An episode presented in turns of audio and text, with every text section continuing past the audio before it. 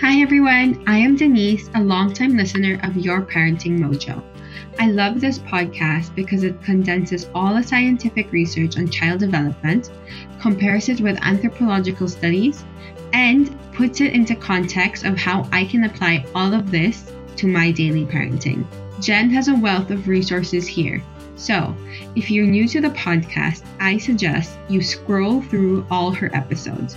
I'm sure you'll find one that will help you with whatever you're going through, or one that just piques your interest. If you'd like to get new episodes in your inbox, along with a free infographic on 13 reasons your child isn't listening to you and what to do about each one, sign up at yourparentingmojo.com forward slash subscribe. Enjoy the show! Hello, and welcome to the Your Parenting Mojo podcast. Today, we're going to talk about a topic that I imagine is very important to a lot of parents in the Northern Hemisphere who are in the middle of summer break right now, and that's the topic of boredom. I've actually been thinking about this topic for a very long time. It started as an interest in whether we overschedule our children's activities. So I started collecting studies on that topic in December of 2018, and then I quickly found the links uh, between research on overscheduling and research on boredom, which are seen to be at opposite ends of a continuum my interest picked up again in the spring of 2022 and I got some books on it. And I remember packing them up and taking them to Oregon, where we stayed at a friend's house in June 2022. And I still have those books. So if you've been studying boredom at the University of California, Berkeley over the last year and you've been wondering where all the books are, then I'm very sorry. And they are coming back very soon. In this episode, we'll look at some of the history of thinking on boredom and the challenges it can create in our lives, as well as some of the valuable functions it can have if we can learn how to use it. I will say that I did not intend for this to be an episode that's about school, but it seems like researchers can't use the word boredom and the word children in the same paper without also using the word school. So we are going to spend some time on that topic. We may find that understanding more about boredom and how we cope with it helps us parents to live more fulfilled lives as well as our children. So let's dig in. Almost all of the recent research on boredom begins by mentioning Dr. Peter Toohey's book, Boredom A Lively History. So I'm going to do that too. As we've come to expect on the show, Dr. Toohey tells us that there are multiple ways that the word boredom is defined by different philosophers and researchers. And these tend to fall within two main buckets. The first form is that boredom is the result of predictable circumstances that are very hard to escape. This is characterized by lengthy duration, predictability, and inescapability, which seems to slow time down. So you aren't even there, but you're standing outside of yourself, watching yourself have this boring experience. And I do want to say now that the vast majority of research on boredom is conducted on adults and specifically on Western educated, industrialized, rich, and democratic or weird college undergraduates. And again, while I did not go looking for this because I was specifically looking for research on children being bored during the summer, the vast majority of the research on children and boredom does look at their boredom in school. So, this simple boredom has become associated with childishness in adults' minds and is looked down on by adults. Dr. Toohey wonders whether it's this stigma that gave rise to the second form of boredom, that's sometimes called complex or existential, and which seems to infect a person's very existence. It's very difficult to define. It seems to encompass ideas related to melancholia, depression, ennui, world weariness, existentialist despair, and so on. While most of the academic research seems to be done on the first kind of boredom, probably because it's easier to conceptualize and measure, most of the books on boredom are on the second kind. The word boredom is actually pretty new. Its first instance was in Charles Dickens's book Bleak House in 1852, but the concept existed before that. Acedia was a Christian term used in the Middle Ages describing a state of apathy in the practice of virtue affecting the clergy. It's linked to the sin of sloth and the demon of noontide, an apparition that would entice monks into spiritual alienation, which could be avoided by effort or by grace. During the Renaissance, acedia was replaced by the term melancholy, which only affected the aristocracy. The terms are similar, but acedia is linked to the moral domain, while melancholy is linked to the natural. Acedia affects the soul, melancholy affects the body. In the Romantic period, a number of social changes impacted people's experience of boredom. Religion became less important to a lot of people. There was also a rise in individualism, increased focus on the self, the beginning of a belief of an entitlement to individual happiness, the distinction between work and leisure time that came out of the expansion of capitalism, and standardized organizations of time and space. Once these processes unfolded, boredom was no longer the domain of the clergy and the rich who had nothing to do, but everyone could experience it for themselves. Since the 18th century, philosophers, authors, literary theorists, and psychologists have all explored boredom, although there was virtually no psychological research on it until about 1980. There were a total of 4,751 publications on boredom between 1864 and 2020, compared with 181,560 publications on fear over the same period. The Google Trends graph on the topic looks like the hockey stick of greenhouse gas emissions, which was flat for centuries and then suddenly took a dramatic upturn. Despite a historical lack of research, boredom is extremely common. In a sample of 3,867 American adults, 63% of participants experienced boredom at least once during a 10 day span, with rates highest among men, teenagers, unmarried adults, and low income households. And of course, all of this history is very much a Eurocentric history of boredom.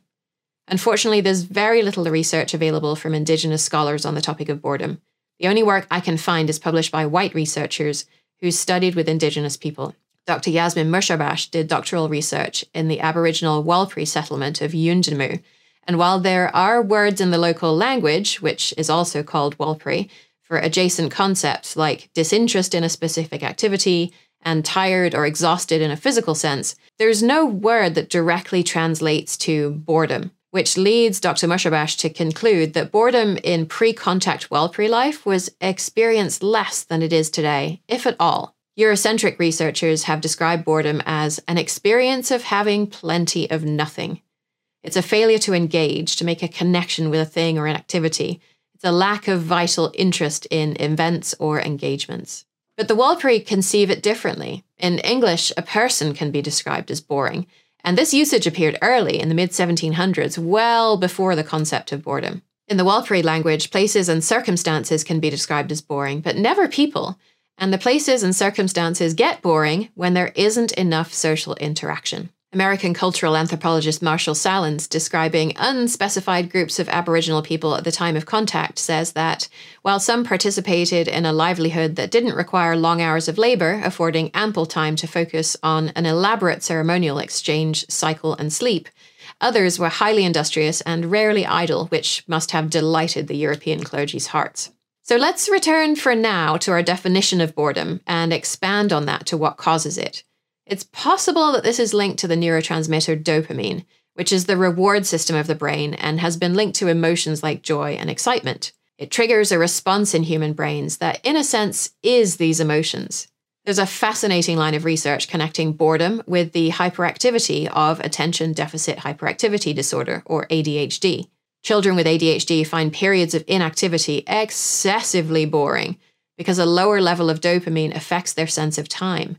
For them, minutes pass more slowly, so they feel bored more quickly than people with normal levels of dopamine.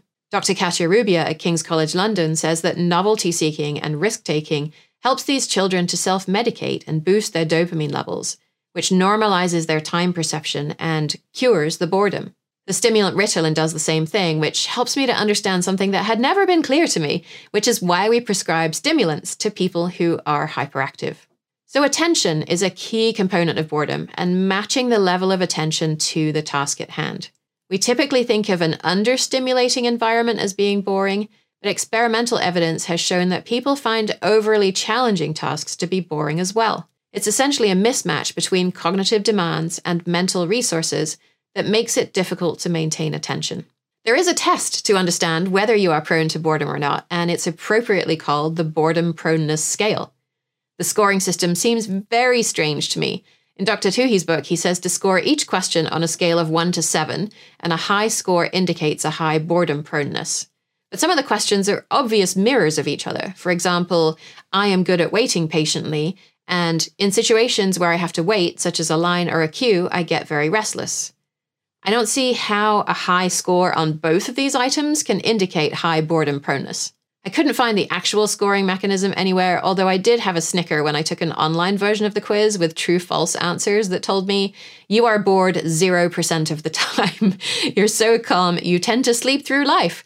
Thank you for taking the BPS for entertainment purposes only. A lot of the questions seem to be more about situations than anything else. I answered false to, I am seldom excited about my work, but that's because I have had the good fortune and privilege, and I've worked really hard to set up my life so I can spend my time doing things I really enjoy. But I could imagine a situation where I had less fortune and privilege, and where I was in a job that I didn't enjoy, and where I would experience boredom on a much more regular basis. I did put a link to the online boredom proneness scale on the episode page at yourparentingmojo.com forward slash bored if you would like to check that out for yourself. Why does it matter if we feel bored? Does it matter if we feel bored? The research tends to reiterate the same conclusions connecting boredom and negative outcomes over and over again. In the most often cited study, people were willing to give themselves mild electric shocks rather than sit feeling bored.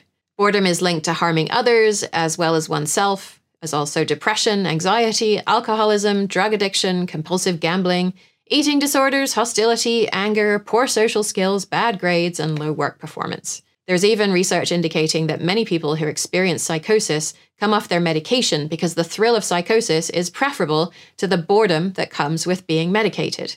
Of course, much of the data is correlational, but the research suggests that chronic boredom is a symptom of low levels of dopamine activity, along with risk taking and sensation seeking in an attempt to alleviate boredom. If we're attempting to draw a direct line from people, and especially children and young adults, expressing boredom and then engaging in risky behavior, we're drawing the wrong conclusion. Boredom is not the cause of pathological behavior. Rather, it's the dopamine imbalance that causes boredom, as well as potentially these other issues. So, young children will move their bodies to try to increase the amount of stimulation to their brain. And we see in children with ADHD and also in adults who suffer from chronic boredom that they will try to break the rules. Rules represent the old and stale and boring, sameness, predictability, and confinement. Dr. Toohey points out a variety of examples in adults where rule breaking deliberately aims to shock, such as avant garde art and rock and roll, which staged, staged revolts against the status quo by way of dazzling, intense novelty, but which quickly became as predictable as corn niblets. Everything that was initially edgy and cool eventually becomes acceptable. I was just reading this week about a trend of women wearing crop tops in the office, which is something that definitely would not have been acceptable the last time I worked in an office just as women wearing trousers once wouldn't have been acceptable either. Tattoos used to be a clear symbol of a nonconformist attitude, but when middle class white mothers have them, you know they aren't nonconformist anymore. And just in case you're wondering, no, I do not have any tattoos, mostly because I'm not a huge fan of being in pain. Sex becomes an escape from boredom, and then risky sexual behavior, and then even that becomes boring. And I have to say that all of this reminded me of a Facebook post I saw this morning about a parent who said they were in tears as they described their children having destroyed things that were important to her. Things that were related to her hobbies, spilling large amounts of food on the floor, basically doing every prohibited activity under the sun. And looking at this in the context of the research on boredom, and we can imagine those children in a constant search for stimulation the stimulation of doing the thing in the first place, and then at the parents' huge, huge reaction afterward. The child is exercising their free will to try to get that hit of dopamine and bring an end to the state of boredom, which is an important point that I want to dig into more deeply. And this is where we start to get into the research on boredom in children, and specifically in school children, as we consider boredom that cannot be escaped. There's also a connection to the research on boredom among prisoners, since boredom is a deliberate part of penal punishment. When boredom is induced and prolonged by some form of, of external trauma, such as being shut up in a cage or denied human stimulus, then there follows either an angry and self destructive reaction or depression. And I'm not quite sure how to square this with the boredom being a correlate of depression rather than a cause, since boredom is never a self chosen state. It's always a state that's induced from outside. So maybe it's an issue of the degree of trauma that comes with it. Dr. Toohey says it's almost as if boredom represents a compromise between these other two dangerous emotional states, a transitional point through which the sufferer travels toward the other extreme. And perhaps this compromise state is a healthy one. Perhaps boredom acts as an early warning system designed to protect against situations which may be dangerous for psychological well being. situations which might encourage agitation and anger and depression. Perhaps boredom increases during a repetitive and predictable experience, or in situations of entrapment that it would be in our best interest to escape. Like school, perhaps? Oh, I'm joking, of course. I'll let Sean Desmond Healy say it for me. He starts by describing the complex history of boredom in the preface uh, to his book, Boredom, Self and Culture. And his very second paragraph begins Encountering boredom in the first few years of my career in one of its most fertile breeding grounds, the school, or more exactly, the classroom, these complexities were not as yet in the least apparent to me. I confess that I had to laugh that even though I was trying to steer away from talking about schools, that the very first book I read on this topic opened with talking about schools. Healy goes on to say that boredom, quote, is often regarded as inevitable, so much so that its occurrence in school is perceived by many adults as a useful part of their preparation for life, and by those same children as a normal and largely unavoidable accompaniment of their days in the classroom, end quote. Perhaps it isn't surprising that a meta analysis of multiple studies suggests a moderate negative relationship between boredom and academic outcomes, possibly due to teaching strategies that don't foster meaning and optimal attention, and students' lack of control and autonomy in responding to the environment. Boredom adversely affects children's satisfaction, achievement, and behaviour among children in both British primary and secondary schools. Chronically bored students were underachievers, in spite of the fact that they were of the same intelligence as children who weren't chronically bored in these studies. Teachers rated bored children's non academic classroom behaviour as worse, and the students as more hostile and disinterested, and the bored children had approximately double the truancy and dropout rates as children who weren't bored. The teachers were very pessimistic about the students' further educational development and were unsympathetic toward the students. It isn't hard to imagine that these teachers would be disconnected from their students and didn't interact with them effectively, which further decreased the students' satisfaction with school. Truancy and then dropping out could be seen as the children's rational avoidance reactions to an unrewarding, irrelevant, punitive, and stressful environment. These British studies were conducted in the mid 1970s, but a study in the early 2000s, commissioned by the Bill and Melinda Gates Foundation, observed that almost half of the respondents in a survey of 470 high school dropouts said they had left school because of boredom. In the same report, it was also noted that dropouts were more likely than high school graduates to be unemployed, in poor health, living in poverty, and to have been incarcerated at some point throughout their lives. A series of studies on boredom in school used time sampling data, which means interrupting the person using an electric pager and having the participants note how they're feeling during randomly selected school and non school activities. Young people who experienced high levels of boredom in school were also likely to experience high levels of boredom outside of school, suggesting that individual dispositions are an important contributor to the boredom experienced in school. The authors of a paper summarizing these studies pointed out that the elevated rates of boredom among high school dropouts may reflect a more fundamental failure to master the age appropriate skills needed to cope with potentially boredom inducing environments and tasks. End quote. A small exploratory study of 34 children in an after school program in New York City found that the seeds of boredom in school can be detected in children as young as seven years of age. Once again, it's possible that boredom is a consequence rather than a cause of school based difficulties, but it seems likely that once a child becomes chronically bored and perceives school to be the cause of that boredom, the chances of regaining interest in school activities become severely reduced. So, what is the path forward for boredom in school? When I read that strategies that aim to enhance the interest or personal relevance of a boring task among students, for example, asking questions, adding variety, were found to increase perceived pleasure and engagement, I immediately thought of one of my absolute favorite papers on the topic of learning, which was a book chapter called Intrinsic Motivation in the Classroom by Mark Lepper and Melinda Hodell, which I first found when I was doing research for my master's thesis in education. I wanted to understand what motivates children to learn. So I took every book on motivation in learning out of the UC Berkeley Library. And because it's a public university, most of the books were published in the 1980s. And I'm going to read the first page or so from the beginning of the paper. It is one of the persistent paradoxes of educational psychology that so many children seem to have motivational problems in our schools. As potential education reformers have noted time and time again, the young child outside of school seems blessed with a seemingly limitless curiosity and a thirst for knowledge, a will to learn.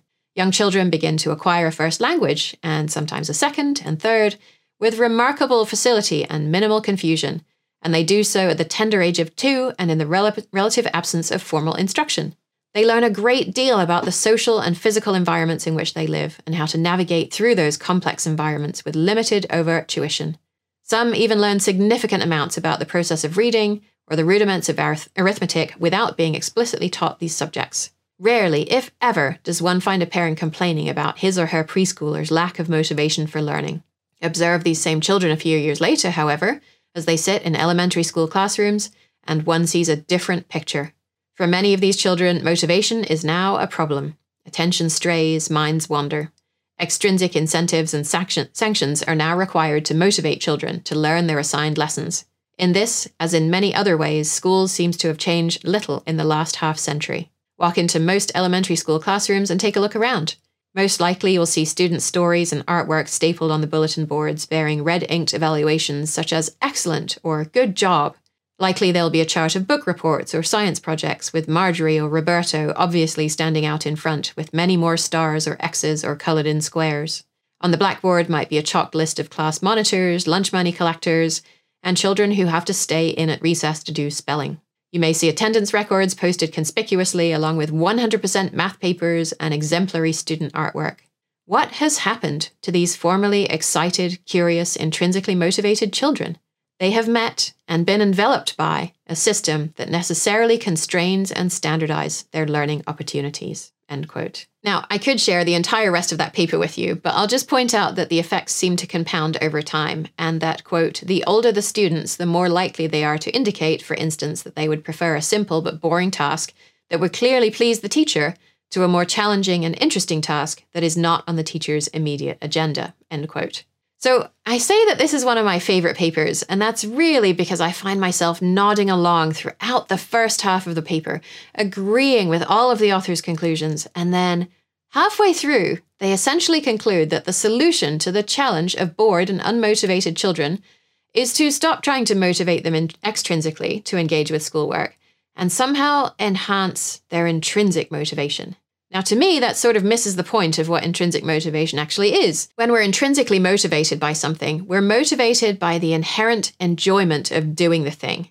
So rather than considering whether the tasks should be changed to be more inherently intrinsically motivating, the authors focus on how to manufacture intrinsic motivation in children to do tasks that would otherwise be uninteresting. They do this through a series of tools that fall under the umbrella of motivational embellishment which include providing an appropriate degree of challenge, manufacturing curiosity by presenting ideas that are surprising, incongruous, or discrepant from children's existing beliefs, providing the student with a sense of control, and my favorite, using fantasy to create, quote, a source of meaning for students engaged in otherwise personally irrelevant activities, end quote. So rather than just ask a student to determine the length of one side of a right triangle, given the lengths of the other two sides, the student might be asked to calculate the difference from point A to point B to be able to advise Captain James T. Kirk on how to set the transponder beam on the Federation Starship Enterprise to pick up the necessary dilithium crystals directly below on the planet's surface,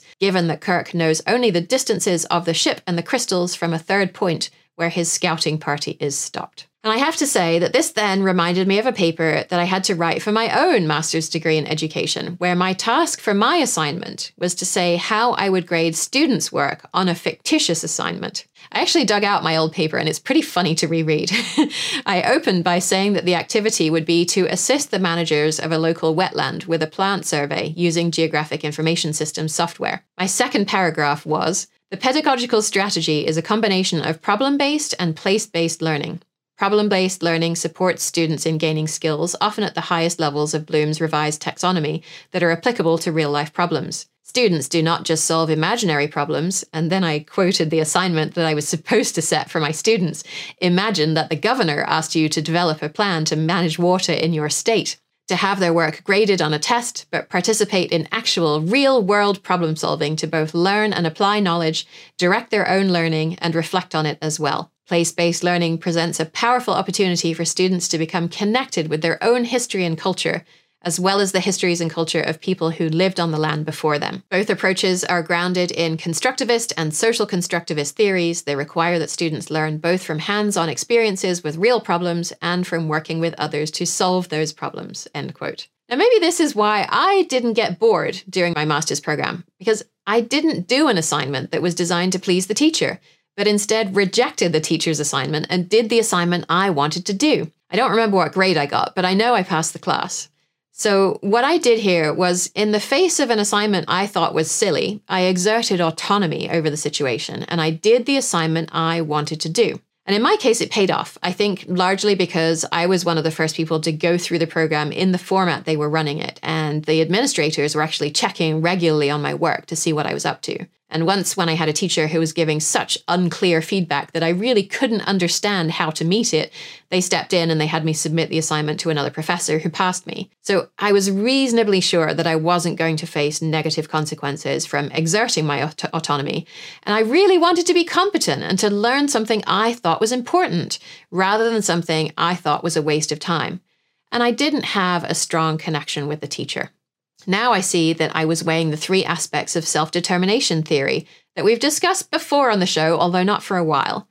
So these three aspects are autonomy, competence, and relatedness. And conditions that support these three factors, according to self determination theory, foster the most volitional, meaning that it's chosen through free will, and high quality forms of motivation for and engagement in activities, leading to enhanced performance, persistence, and creativity. And the degree to which that these factors are unsupported or undermined within a social context will have a strong negative impact on wellness in that setting. So let's look at how these factors show up in school. Autonomy in school is almost never supported. It isn't possible for a child to exist within the framework of school and experience actual autonomy because one of the core principles of school is that someone else decides what the child needs to know and how they should learn it. Children who do well in school get to feel competent, and if they also have a good relationship with the teacher, then they have decent relatedness too, and that seems to be enough to get through. It was enough for me to get through school relatively unscathed. But as we've already heard in this episode, children who are bored in school often don't perform well or get good grades, even if they're just as intelligent as children who do get good grades. And since children who are bored in school often don't get on well with teachers, there goes the relatedness as well. So, from this perspective, it really isn't any wonder that children who are bored are truant more often and drop out at a higher rate than children who aren't bored. When we think back to my master's assignment, we can see that I'm an adult. I was paying to attend the school, so I thought of myself as a client and basically as a peer of the teacher. I also knew how to advocate for myself and I was willing to do it. Our children spend most of their time in school being told that the teachers hold the power, and it is not okay for children to say that they think an assignment is silly and that they could learn more from doing a different assignment.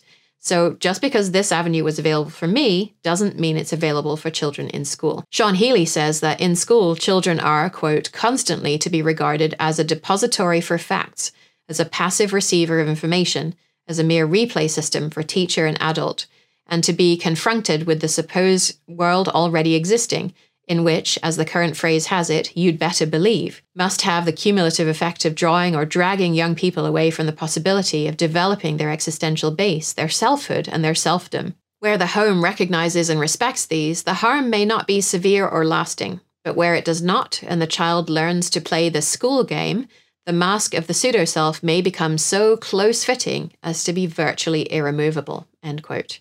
He goes on to call this process training in disjunction, and I had to look up what disjunction means. It means the lack of connection between two things. Healy says that lessons in subjects in which children aren't interested are lessons in disjunction because the children become detached from the subject matter and, in an effort to escape from boredom, may cast about for some way of escaping the situation. Healy compares the psychic brutalization of the threat of boredom to Bruno Bettelheim's description of life in a concentration camp where prisoners deliberately stopped noticing the brutalities of the SS guards because noticing it would just bring the same brutality on yourself. But the temporary not noticing turns into a withering away of these powers and turns people into what he says are walking corpses who have given up all action as being utterly pointless, then feeling, because all feeling was merely painful or dangerous, or both. End quote. Healy argues that the hyper boredom that accompanies the withering away of powers of observation isn't necessarily deliberate, and the realization that traditional classroom setups bring this about have prompted some reforms in school. But he thinks that personalized and individualized instruction is a more efficient way of attaining the same goal of absorbing the required information and skills that the authority figure wants to see, as well as obedience to authority. A generation ago, students in school had a firm sense that whatever they had to go through was intrinsically worthwhile, even if it was dreary and distasteful. And if the student didn't find it to be true and right and desirable, then the fault was in the individual and not in the system. In England, the children who were most likely to find school boring were allowed to leave school at age 14. When I was in school, 16 was the minimum leaving age. Now it's 18. And the students who are bored with school are steered towards vocational qualifications, and the non bored students follow an academic path. Shaun Healey points out that none of the other authors he has read seem to notice that supposedly rather insignificant boredom of the classroom can be a direct precursor of the chronic boredom that's so difficult for people to live with. He says, quote, if what the young are required to do in school is perceived by them as largely, if not totally, irrelevant and meaningless, but since they're forced to be there as inescapable, they must either rebel against the tedium or dissociate themselves from what is going on to the extent that they can. This dissociation or withdrawal may very well become habitual and may extend to existence in general, except in the presence of powerful and direct sensory stimulation, force, or fun. I also want to address some of the deeper issues that may underline boredom, particularly in school. Dr. Nora Siebeck believes that white children in Australia who say that learning about Aboriginal history is boring, and German children who say that learning about the Holocaust is boring, may actually be trying to protect themselves from the guilt and shame of being indirectly complicit in genocide. And on the flip side, I've been listening to Dr. Nicole Joseph's book, Making Black Girls Count, which is about mathematics education for black girls. Dr. Joseph cites some studies that quote black girls speaking about their math education, and several girls said they liked math because their teacher didn't yell at them when they got something wrong. Clearly, the bar is very low here. Dr. Joseph says that when a black girl says she's bored with math, it's entirely possible this is because she feels the curriculum is irrelevant to her life. She's in an underfunded school with inadequate resources and may even have a teacher who actively shames her. In her book, Teaching to Transgress Education as the Practice of Freedom, Bell Hooks writes of the excitement that she felt about learning as a young child before schools were integrated, when the black teachers in her all black school nurtured her intellect in what she calls a revolutionary pedagogy of resistance. And then she went on to say, In graduate school, I found that I was often bored in classes. The banking system of education, based on the assumption that memorizing information and regurgitating it represented gaining knowledge that could be deposited, stored, and used at a later date, did not interest me. I wanted to become a critical thinker, yet that longing was often seen as a threat to authority. Individual white male students who were seen as exceptional were often allowed to chart their intellectual journeys, but the rest of us, and particularly those from marginal groups, were always expected to conform. End quote. She writes that a fundamental factor in creating exciting learning spaces is that the teacher truly values everyone's presence and that everyone has something valuable to contribute to it. But in classrooms where some children know that their knowledge and experience is not valued, it's not really surprising that children protect themselves from experiencing the shame of rejection with the less painful experience of boredom. I do also want to address the fact that many people who are watching this on YouTube, listening to this episode as a podcast, did well in school. I know that a lot of my listeners have bachelor's degrees. Many also have master's degrees and PhDs. I have some of those things myself. I did very well in school. I graduated second in my class in high school, but I would say it's actually not because I'm especially smart. I have two skills that I think led to my success. My autism means that I'm very good at pattern recognition which turns out to be a lot of what's involved in school. In English classes, I would look for themes that pop up in books over and over again. I clearly remember writing an essay on the theme of dogs in Emily Bronte's Wuthering Heights. I would go through the book, underline any mention of dogs, note the different types of instances when they would appear, like when a character felt angry, and then I would construct an essay connecting the instances into groups and then linking the groups all together. I very quickly realized it didn't really matter what you wrote to connect the ideas, as long as they did seem connected in some way and you included lots of quotes from the text. I got an A in maths because I could see the question on the exam and know the steps I was supposed to take to get the answer. I really had no idea what I was doing or why I was doing it, but I didn't need to know those things to get the A. So, pattern recognition was the first skill, and the second one was knowing what the teacher wanted to see. Whether that was reading a syllabus for the duration of a class in college or a single exam question, I knew what a good answer looked like and how to produce it. I never even asked, why am I doing this? Or is this worth knowing? In many respects, I think the kinds of kids who were the bane of the teacher's existence because they were bored were actually doing a lot more critical thinking than I was. I vividly remember the moment when I learned to think critically. I graduated high school. I was doing a two year program called A levels that was required before university, and one of my A levels was in psychology. And one week, the teacher described Freud's theory of personality, and I put up my hand and I said, but isn't this the complete opposite of what you told us last week when you described Eysenck's theory of personality? And she said, Yeah, these are theories. They're all different ideas about what makes up our personalities.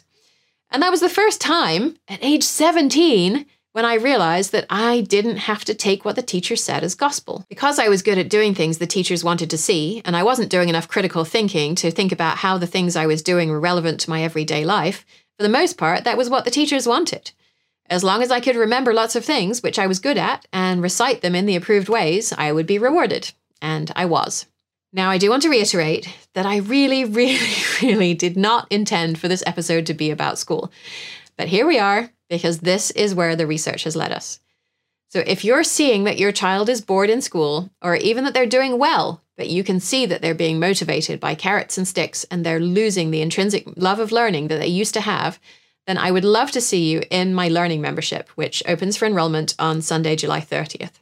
I know that for some of you, that's still in the middle of summer, but here in California, some schools go back as early as August 15th. The membership is designed to help you support your child's intrinsic love of learning, whether your child is in school or not. We cover one module per month in your first year, starting with understanding how children learn and doing your first learning exploration with them, which is where you follow a topic of their interest and act as their guide on the side who connects them with resources, instead of the sage on the stage who is trying to teach them something. We look at ways to find inspiration in nature, how to scaffold their learning effectively, how to record what they're learning to remind them of their learning journey, and also to give you the confidence that you really can support them. We look at critical thinking and metacognitive learning and five more topics in that first year. We have some families in the membership who are homeschooling, and the self directed work based on what the parents learn in the learning membership forms the backbone of their children's learning.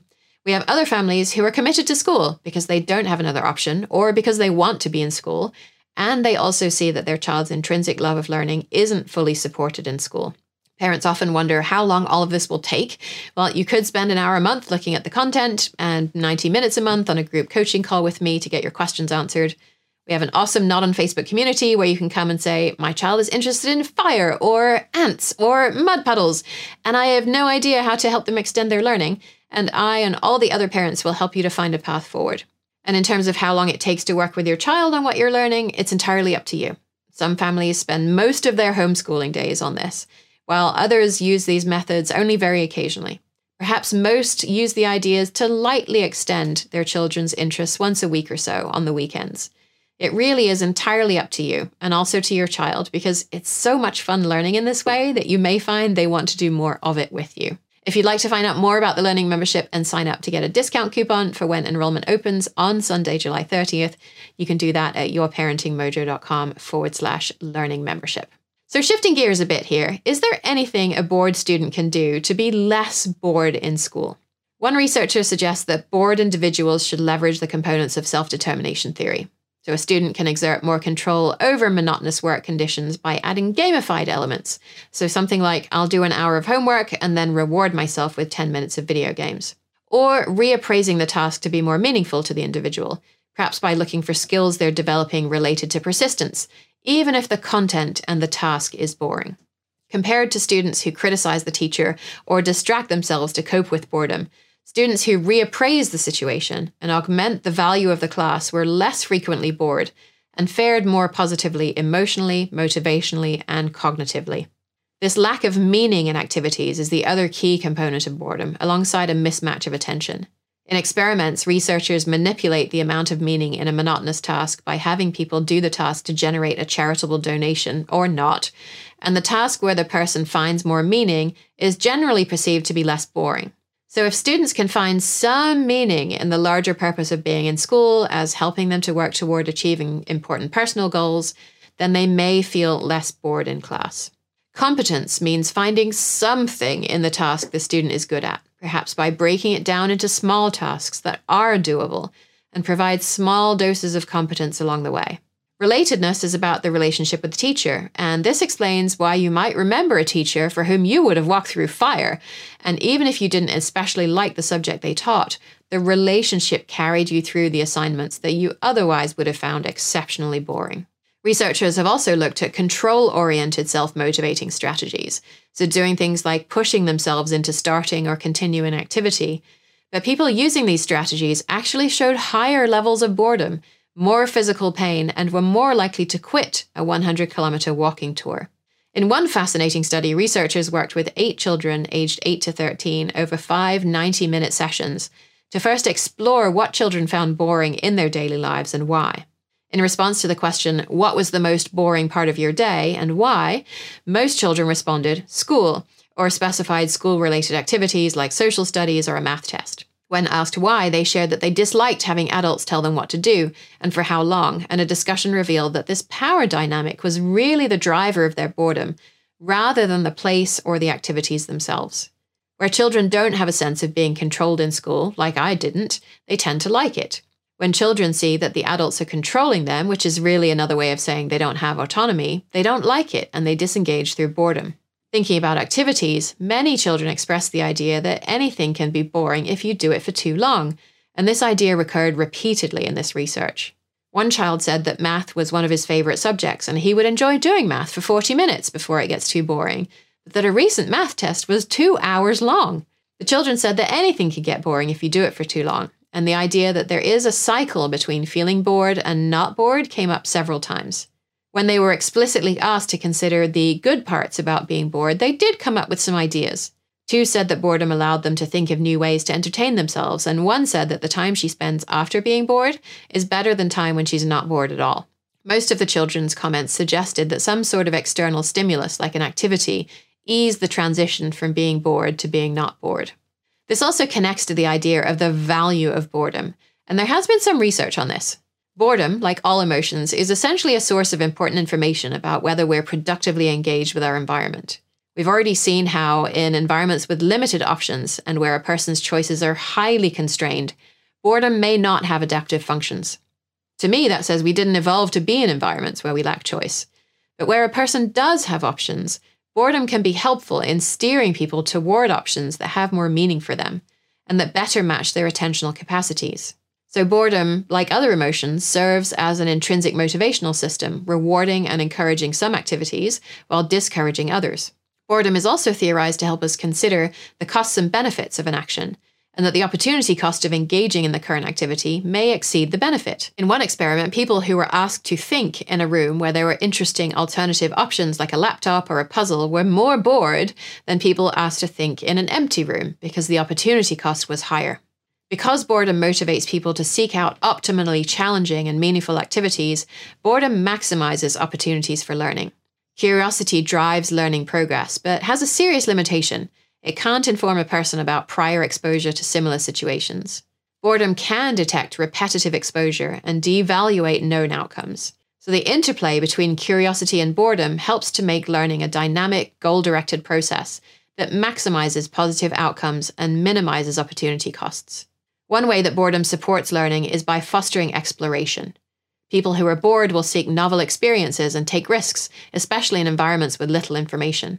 Boredom signals that we're coming to the edge of the value of exploiting the same resource over and over again, and that we may benefit from trying something different. Feeling bored is actually linked to better performance on tasks accessing associative and creative thought, like coming up with the most uses for a pair of polystyrene cups. People who went through a task designed to induce boredom, followed by the cup task, identified more uses for the cups than people who went through the cup task before the boredom task. There's also evidence showing that people get something out of being bored if they expect to get something out of being bored. But if they believe boredom is bad, they're more likely to behave in destructive ways. This may even affect researchers who might be predisposed to believe that boredom leads to negative outcomes and then only look for those negative outcomes. Nietzsche said that creative people, quote, require a lot of boredom if their work is to succeed. For thinkers and all sensitive spirits, boredom is that disagreeable, windless calm of the soul that precedes a happy voyage and cheerful winds. They have to bear it and must wait for its effect upon them. Apparently, Descartes discovered the mathematical concept of x and y, which is the basis of graphs, while lying in bed staring at a fly crawling around the corner of the ceiling. Einstein is supposed to have achieved his pivotal insight into the nature of relativity while daydreaming about riding a sunbeam to the edge of the universe. It's well known that many of Einstein's discoveries came during a period when he was a lowly patent clerk.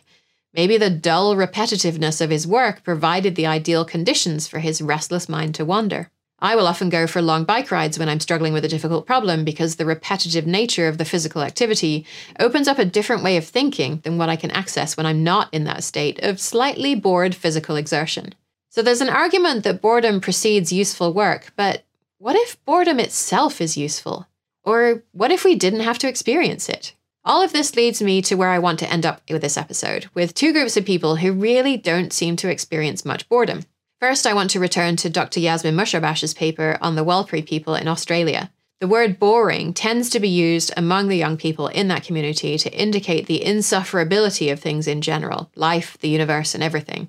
People will often cruise around all day, sleeping one night in one place, the next night in another, off to one town, another, always looking for something to happen. But Dr. Musharbash speculates that pre contact, things may have looked very different. The ability to be fully in the here and now has been identified among Australian Aboriginal people, including the Warlpiri, as a crucial social trait. She quotes Canadian anthropologist Dr. Sylvie Poirier, who did fieldwork in Australia and described in her book what happened when a car broke down during a trip. Poirier said, Far from being concerned or in a hurry to repair it, the friends with whom I was travelling took it as an opportunity to invest themselves in the immediate place where the event occurred. Some wandered about looking for animal tracks or edible plants while others sat around or gathered firewood.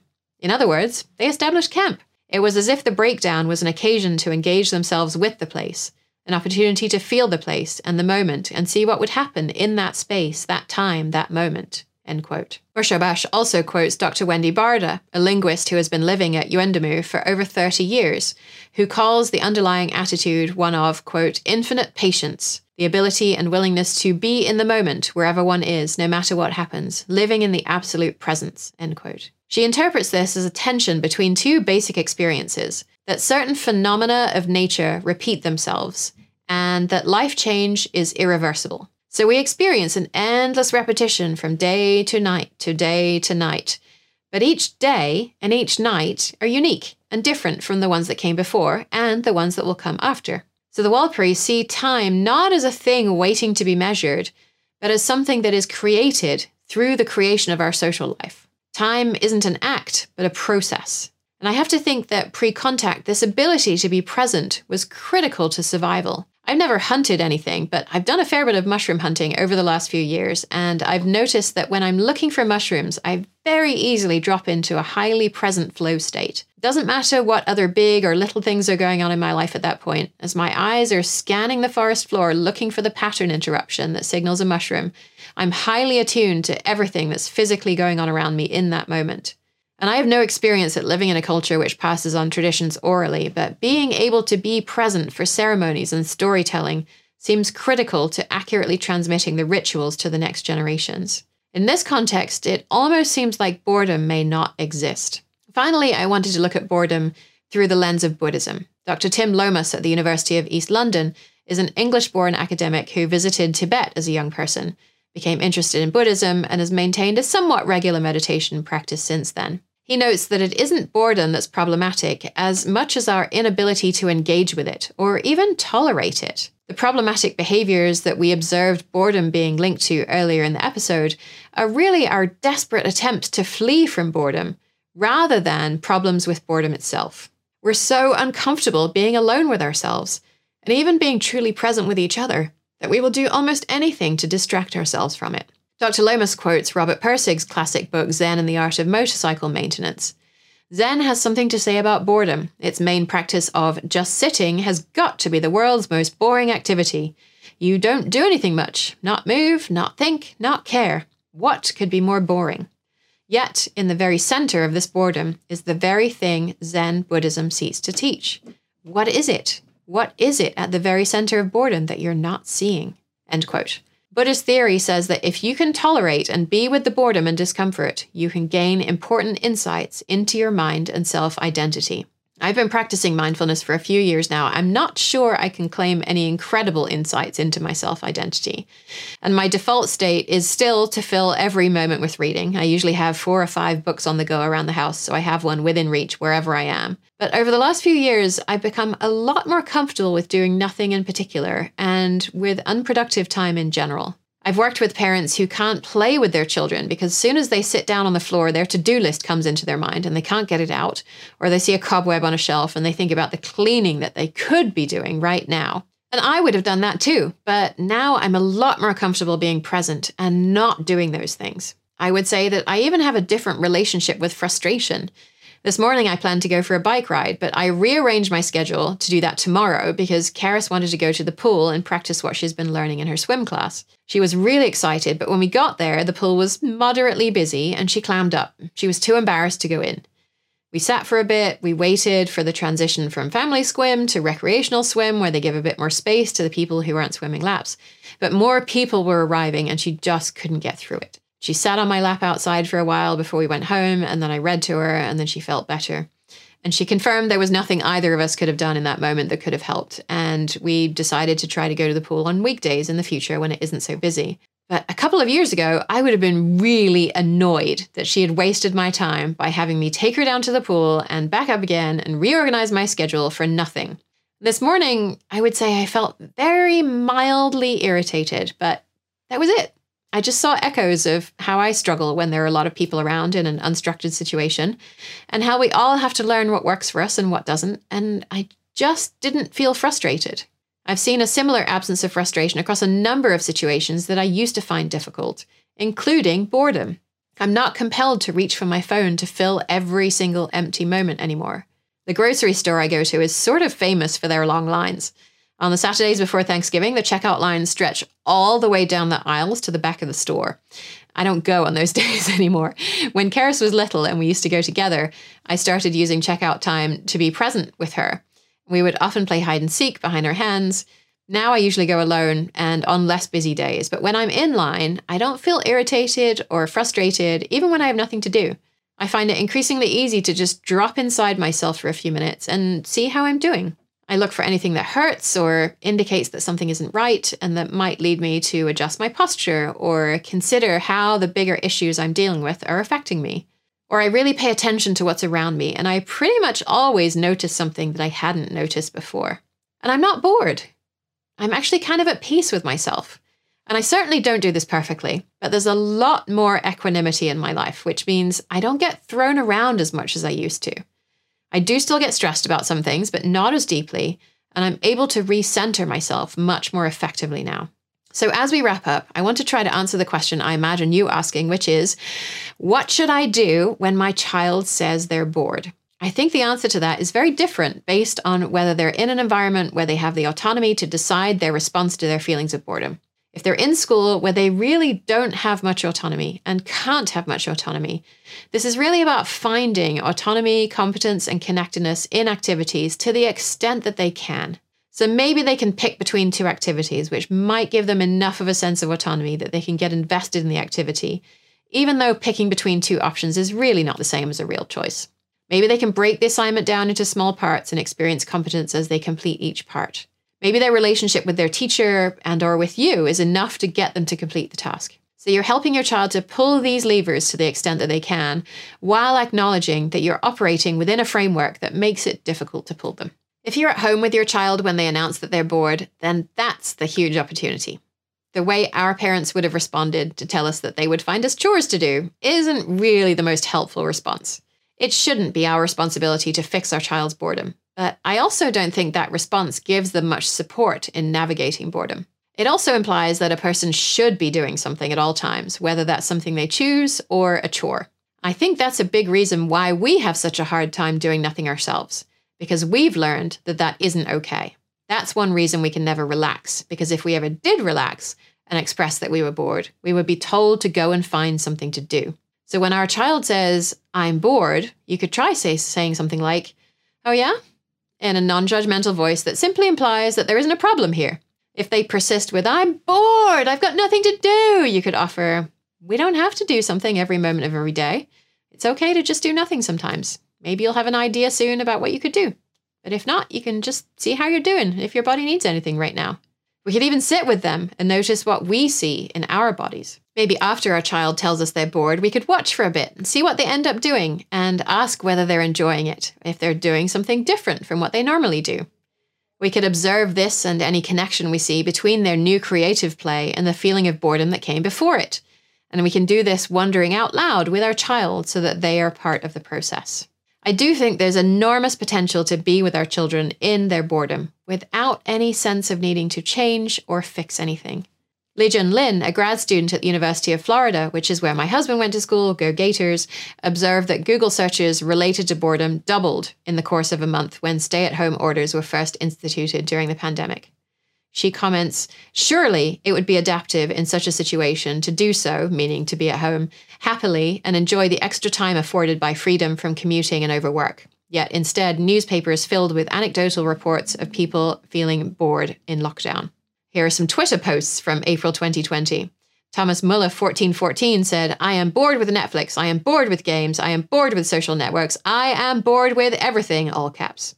Yuri Zadi told the world, I'm bored with chatting, I'm bored with watching videos, I'm bored with Netflix, I'm bored with existing. Candela wrote, From Twitter to Instagram, through Netflix, WhatsApp, and Parcheesi, and so on for hours until I get bored and fall asleep. And of course, we should acknowledge that not everyone was bored at the beginning of the pandemic. Lots of people were working constantly and risking their lives as they did it. And lots more people were terrified that they would catch COVID because they had risk factors that would have dire consequences if they became infected.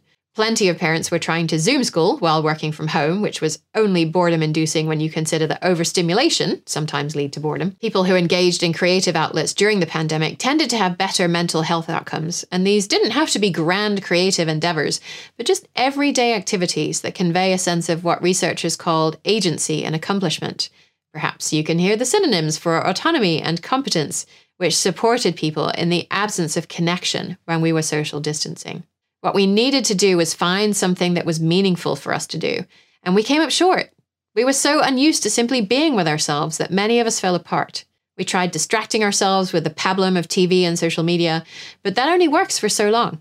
Goodness knows, we hope we don't have to go through another pandemic, although so scientists say it's likely that we will. I don't think we should get more comfortable with ourselves in case there's another pandemic, but I think we should try to do it because it might make us and our children more comfortable with ourselves today. Because at the end of the day, being comfortable with ourselves is everything. If what you've heard in this episode has resonated with you and you'd like to join me and all the other parents who are already in the learning membership as you discover an amazing new way to support your child's intrinsic love of learning, then I invite you to check out all the details on how the membership works at yourparentingmojo.com forward slash learning membership. Enrollment opens on Sunday, July 30th. And you can find all of the references and other resources for this episode at yourparentingmojo.com forward slash bored. I'm a Your Parenting Mojo fan, and I hope you enjoy the show as much as I do. If you found this episode especially enlightening or useful, you can donate to help Jen produce more content like this. Just go to the episode page that Jen mentioned. Thanks for listening.